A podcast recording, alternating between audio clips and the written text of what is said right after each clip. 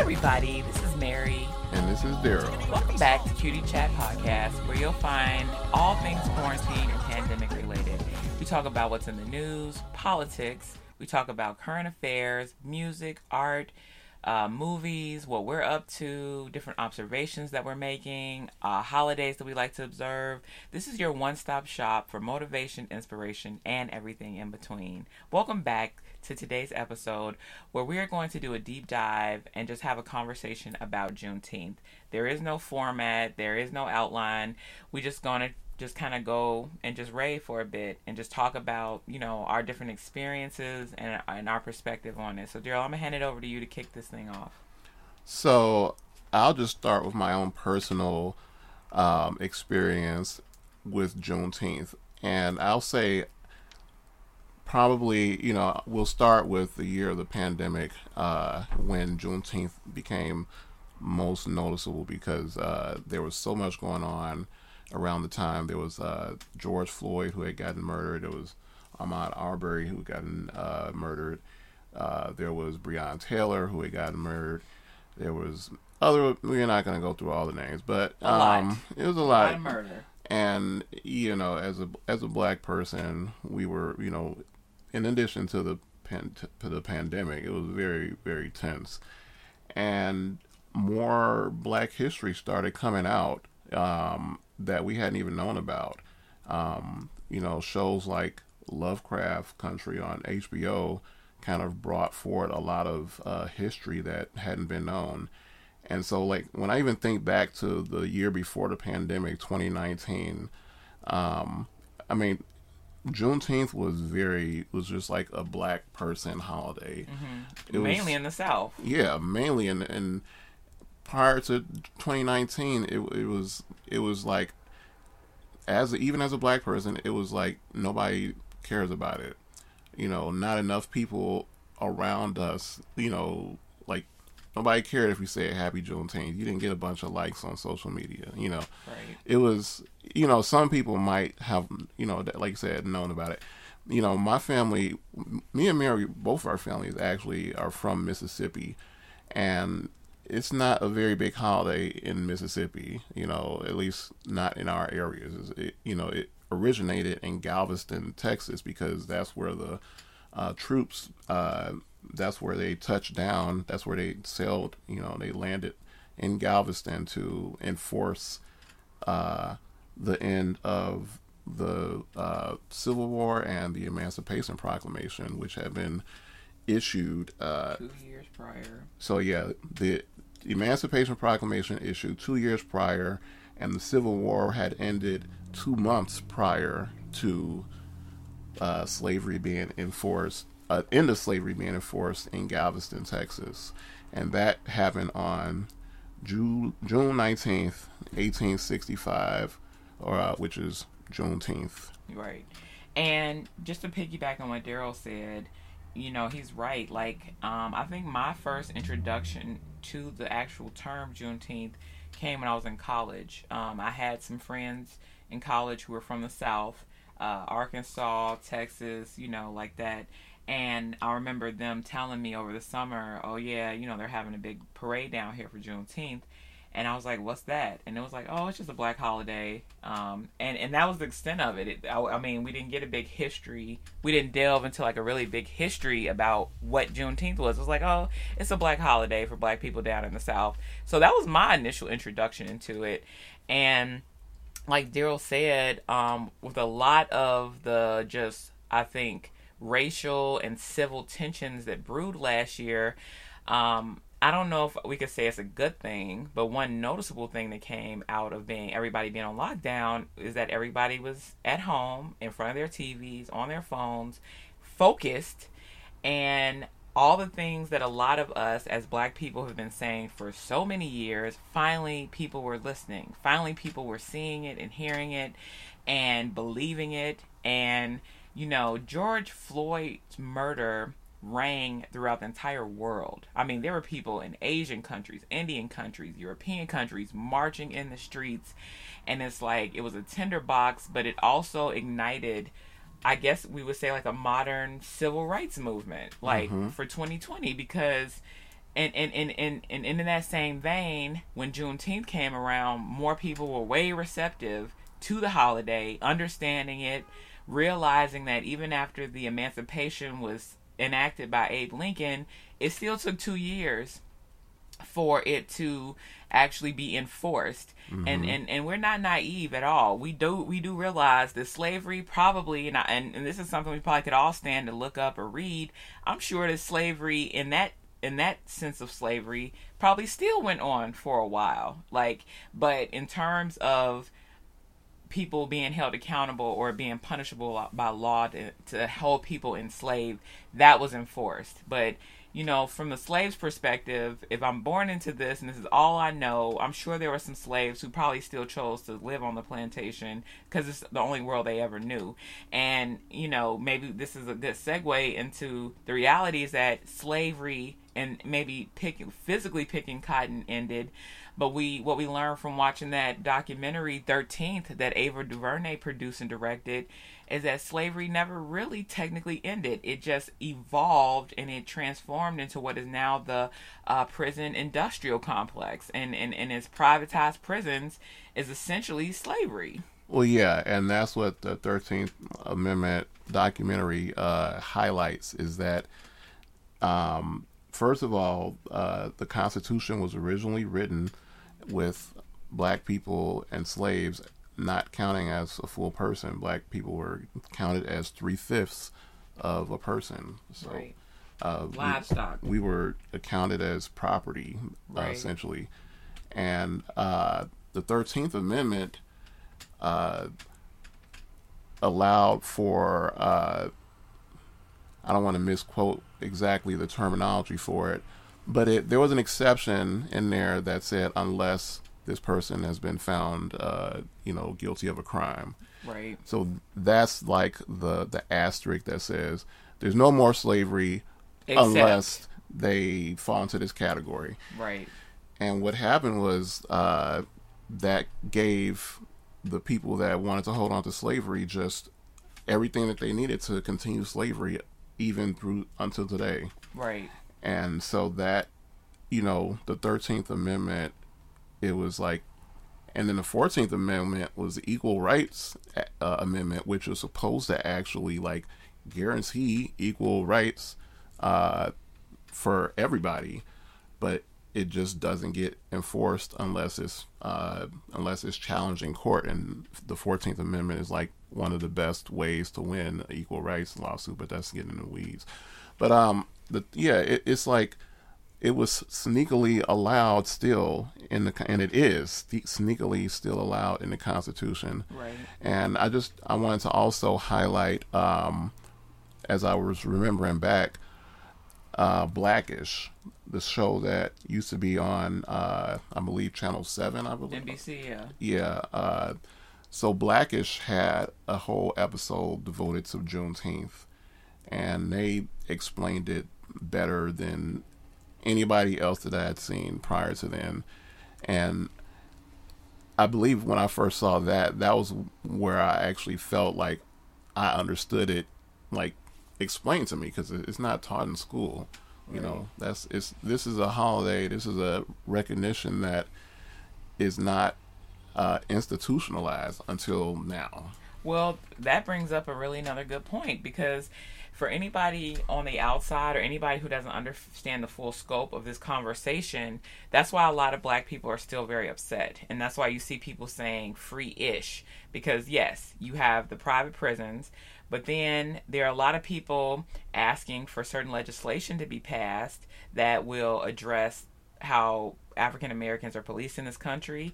There's uh, an act right now on the table to prevent um, schools uh, like right now there's this huge debate about at teaching the actual like teaching the actual history and everything that actually happened to the africans that were brought over here there's a huge debate about even letting that enter textbooks and be taught in school and so while it, it was historical and necessary for the bill to be signed and passed by President Biden and his administration, and we're grateful for that because there is an acknowledgement that is literally the tip of the iceberg in terms of all these broader issues.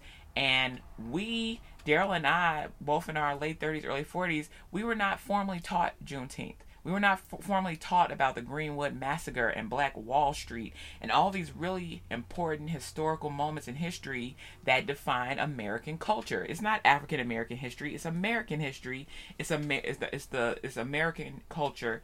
And let me just jump in Yeah, really quick. yeah. Just, just put a pinpoint, and we are also now finding out that the reason why I wasn't taught is because there were certain books that did teach this that included everything in it, and guess what?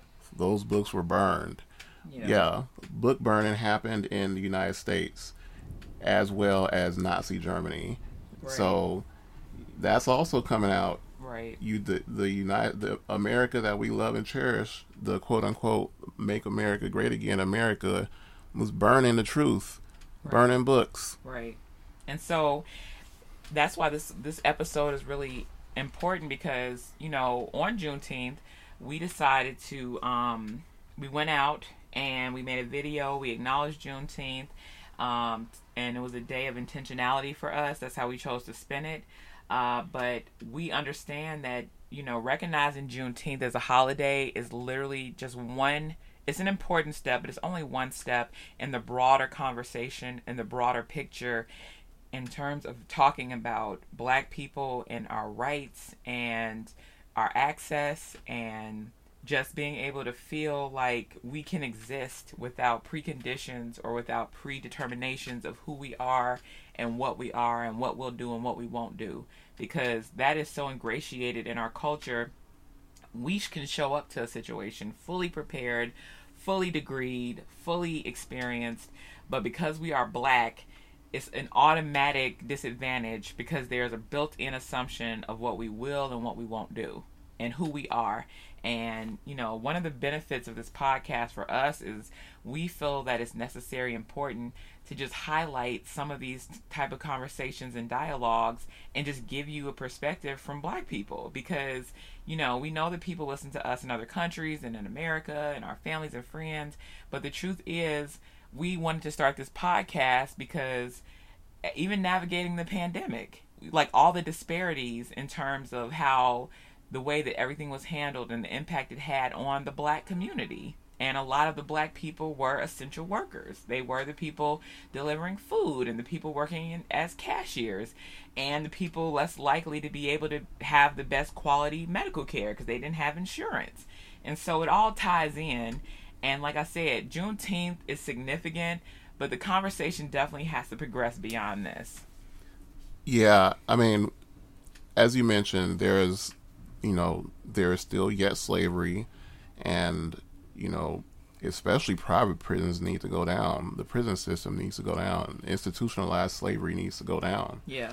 Uh, you know, we are still living in slavery, so there's still a lot of work to be done. But, um, you know, a lot, you know, black people felt gaslighted because our our voices weren't heard, our concerns weren't heard. We were minimalized.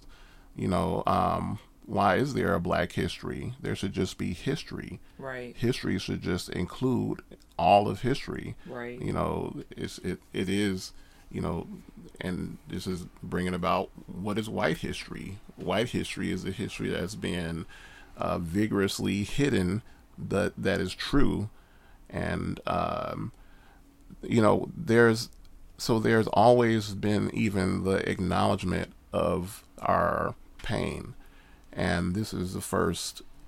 This is a, a, a the first step in a long time on a national level. Um, it, it symbolizes the acknowledgement, even that there was this two month gap between the end of the Civil War and slavery actually the end of slavery being enforced, and that the the, the two month gap between the, the Civil War and then the two year gap when the pro- between the proclamation being made and it actually being uh, you know acknowledged. Right. Black people have just wanted to be people. You know, we want to live in a country that the base the base document of the country doesn't you know have us as three fifths of a person that needs to be changed. Right. You know that. You know, It's infuriating. why why can't you just be a person Right. coming in the door? And when we think about cancel culture and when we talk about all these things being canceled or reevaluated, and I'm not minimizing it, but we, we're talking about um, reevaluating Mr. Potato Head and reevaluating cartoons and reevaluating Dr. Seuss. And for all the people that have their concerns, there is merit in it. But as a black person, we need to reevaluate our constitution because the fact that there had to be ratifications and amendments to say, okay, black people are 100%, you know, human, they're not property, they're not cattle, they're not livestock, you know, we need a constitution that that that that can say that you if you're an, born into America, United States citizen, regardless of race, from birth till death, yes, you are a person. Like can we have a conversation about canceling that? Yeah, like our own history with uh, the Tuskegee experiments and being, you know, test test experiments unbeknownst to us, Yeah. and then still being, uh, you know, forced to, you know, just blindly accept whatever put is out there. Yeah. Uh, we're not gonna go into that too far, but you know, it's it's black people have have never, you know, our accomplishments and ourselves. You know, we we just want to be recognized as as people. You know, as people. you know why why does civility have to be uh, fought for? Right. it's, it's you know Prime example, Sha'Carri Richardson. Like this girl came out, blew her um what was it, the world championships, Olympic trials out of Mm-hmm. Yeah. the water. Mm-hmm. And how much coverage was on her hair and her nails Mm-hmm. and the fact that her mother died. Like why do we always have to have all these other factors that have absolutely nothing to do with a person's accomplishments or their merit have to be a part of the dialogue or conversation? Like it, it just is so tiring. It's so frustrating. She was a black no, she was a woman who managed no, she was an athlete who went out, did what she sought to do, and she's going to the Olympics. That's it. That's all. Yeah. So it's you know, as we say, we we're glad that we have this uh, podcast where you can at least you can hear from you know from the ground, hear from us, hear from two people that are living and that are still living and still pushing forward and Right. you know, just sharing with you our experiences, you know, straight from our mouths. And I'm pretty sure a lot of you can, if not relate, you know, just from what you've seen, but just from your own lives and just from wherever you are, uh, knowing that injustice goes on in all different forms and in all different uh, places. But those of us that you know are against injustice, we just have to continue to push forward. You know, uh, progress happens in small steps, and that's what Juneteenth, being a holiday, nationally recognized holiday, represents. Right. You know, it went from um, even us not being that aware of it to the whole country now being aware of it.